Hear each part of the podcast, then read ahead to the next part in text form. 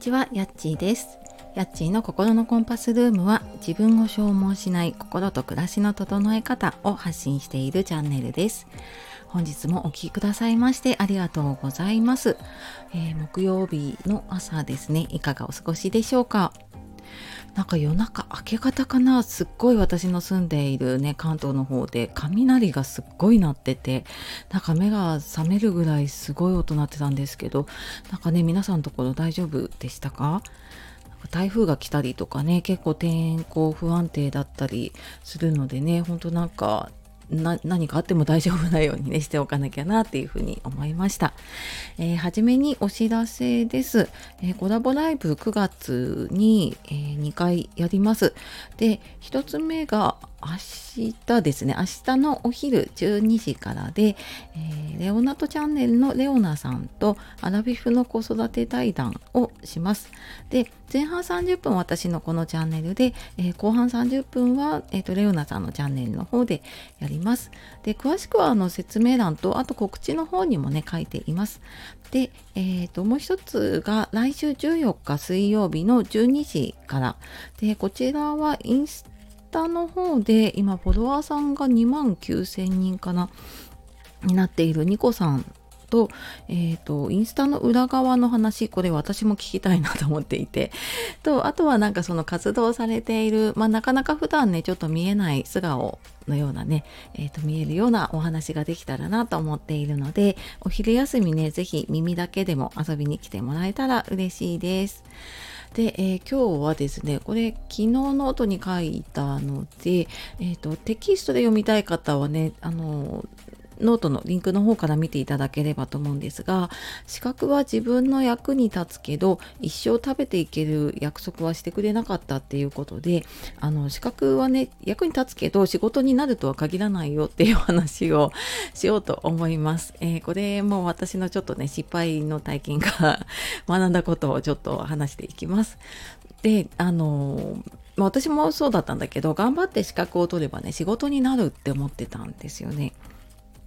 で最近ね副業してたりとか起業考えている方のお話とかご相談聞く中でこの資格取った方がいいですか？とか資格取ったんだけど仕事につながらなくてっていう私あのビジネス系のコーチングではないんだけれども、まあ、ライフコーチなので、まあ、その人生にね関わることでいろいろ相談を受けてるんですけど、まあ、そういう相談が最近少なくないなと思ってていてで、まあ、私もそうだったからねすっごいわかるんですよね。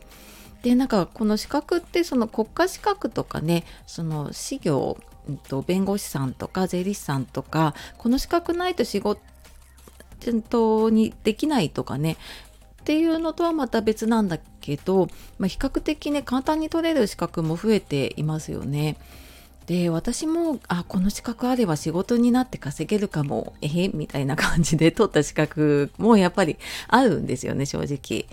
でもなんか今振り返ってみるとどの資格取ればいいのかっていうよりもなんか何のためにねこの資格取りたいのかなとかその資格を取ってどうしたいのかなっていう方がね大切なのかもなって最近思っています。でこう思ったのはね私がやっぱ仕事資格取っただけでは仕事にならなかったですね。でもなんかぶっちゃけ資格取ったら稼げるって思っちゃうことありませんか？ね、なんか私も社会人になってからあの介護の仕事ずっとやってたのでその介護関係のね研修とか、まあ、そういうのは受けたりとかそういう勉強はしていたけれども会社辞めてからはねそれ以外の興味のある心理学だったりとかあとは、まあ、エンディングノートとかね就活関係の資格を取ったりしていました。でまあその後もね通信で学べるカウンセラーの資格とか取ったりしてたんだけど多分なんかこうこれで私も自分で仕事ができるかもみたいな気持ちもあったんですね。だけど実際その資格を私が取って手に入れたのってその自分のビジネスっていうものじゃなくて資格を取れた達成感だけだったんですね。これ撃沈しますよねこれね。であれなんか資格取ったら仕事になるんじゃないの？って、うん、私はなんかその時資格イコール自分の商品みたいに思っていたんですね恥ずかしながら。だからなんかどんなにコーチングに関するね資格を取ったりスキルを身につけても何にも売れないっていうことに気づいたんです。まあ、もっと早く気づけよっていう話なんですけど だからコーチングを届けたければ、まあ、もちろんコーチングのスキルも必要だけどコーチングを提供するための自分のサービスとか商品って作らなければいけないんですよね。でこれがなければ結局何も売れないんだなってっていうことに気づきました。でもこれってなんか私だけじゃないと思うんですよね。なんか一緒にこう勉強してね資格を取ってもそれをこう個人で仕事にしている人って本当にわずかでもともとねその起業していたり独立していて自分でやってる仕事にプラスしている方とかはいるんだけど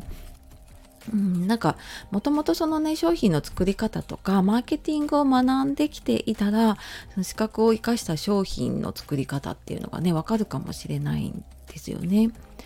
でも実際はそのなんか資格を取ったりねスキル身につけることとそれを仕事として食べていくことで両方やらなければいけないっていうことを後から気づくことも多いと思うんですよね。まあ結果ね私はすごい遠回りしたなと思ってるんですけどでじゃあそのねとあの取った資格って無駄になるのかっていうとうん、なんか資格を生かすっていうとねその肩書きを名乗ることって思っちゃうし私もそう思ってたんだけど、まあ、そこにこだわらない方がね選択肢って広がると思います。で例えば私心理カウンセラーのね民間の資格を取ったんですね。で、周りでも結構あの医療系介護系の方でねこの資格持ってる方多かったりするんだけどでなんかその認定証っていうのかな資格証みたいのが届くとやっぱり名乗りたくなるんですよね。で私も SNS のプロフィールとかなんかそういう書けるところにもカウンセラーっていう肩書きをねもうガシガシ入れまくったんですよその時。でもちょっとしたらあれ私カウンセラーだったっけ？ってなってきたんですよ。で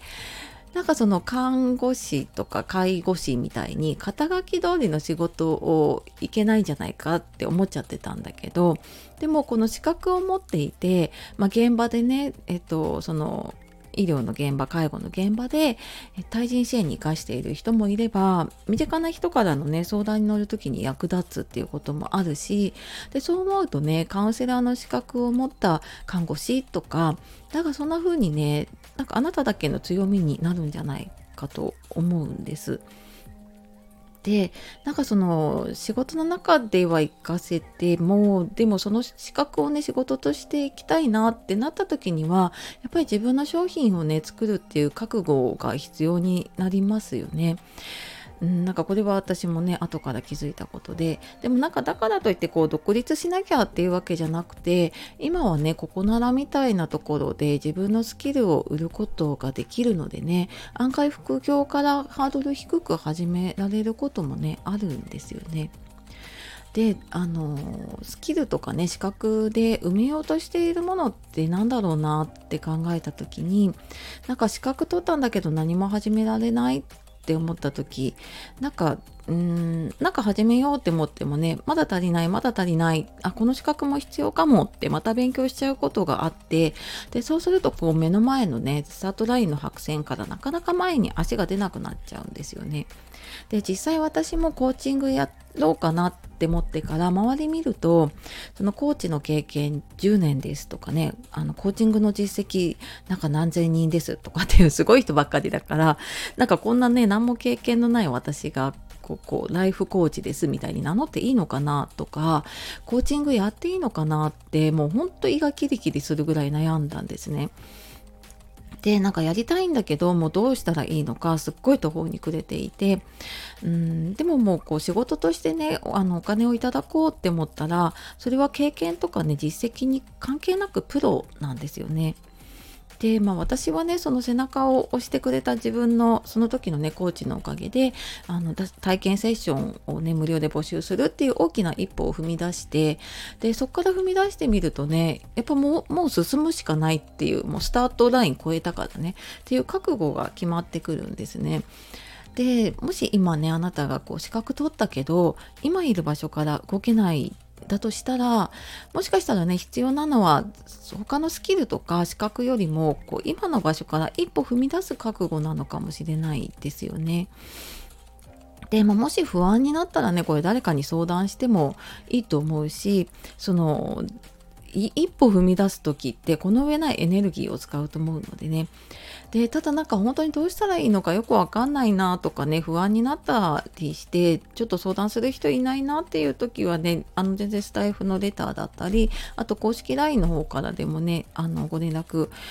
あのしていただければ私もお一人お一人ねお返事返させていただくのでなんかせっかくやろうっていう気持ちをねそのままなんか積まないで、えー、なんか一緒にねあのできる方法を考えさせていただけたらと思っています。はいというわけで、えー、今日は資格は仕事の役に立つけど仕事になるとは限らないよっていう話をしてきました。えー、最後までお聴きくださいましてありがとうございました。では素敵な一日をお過ごしください。さよなら、またね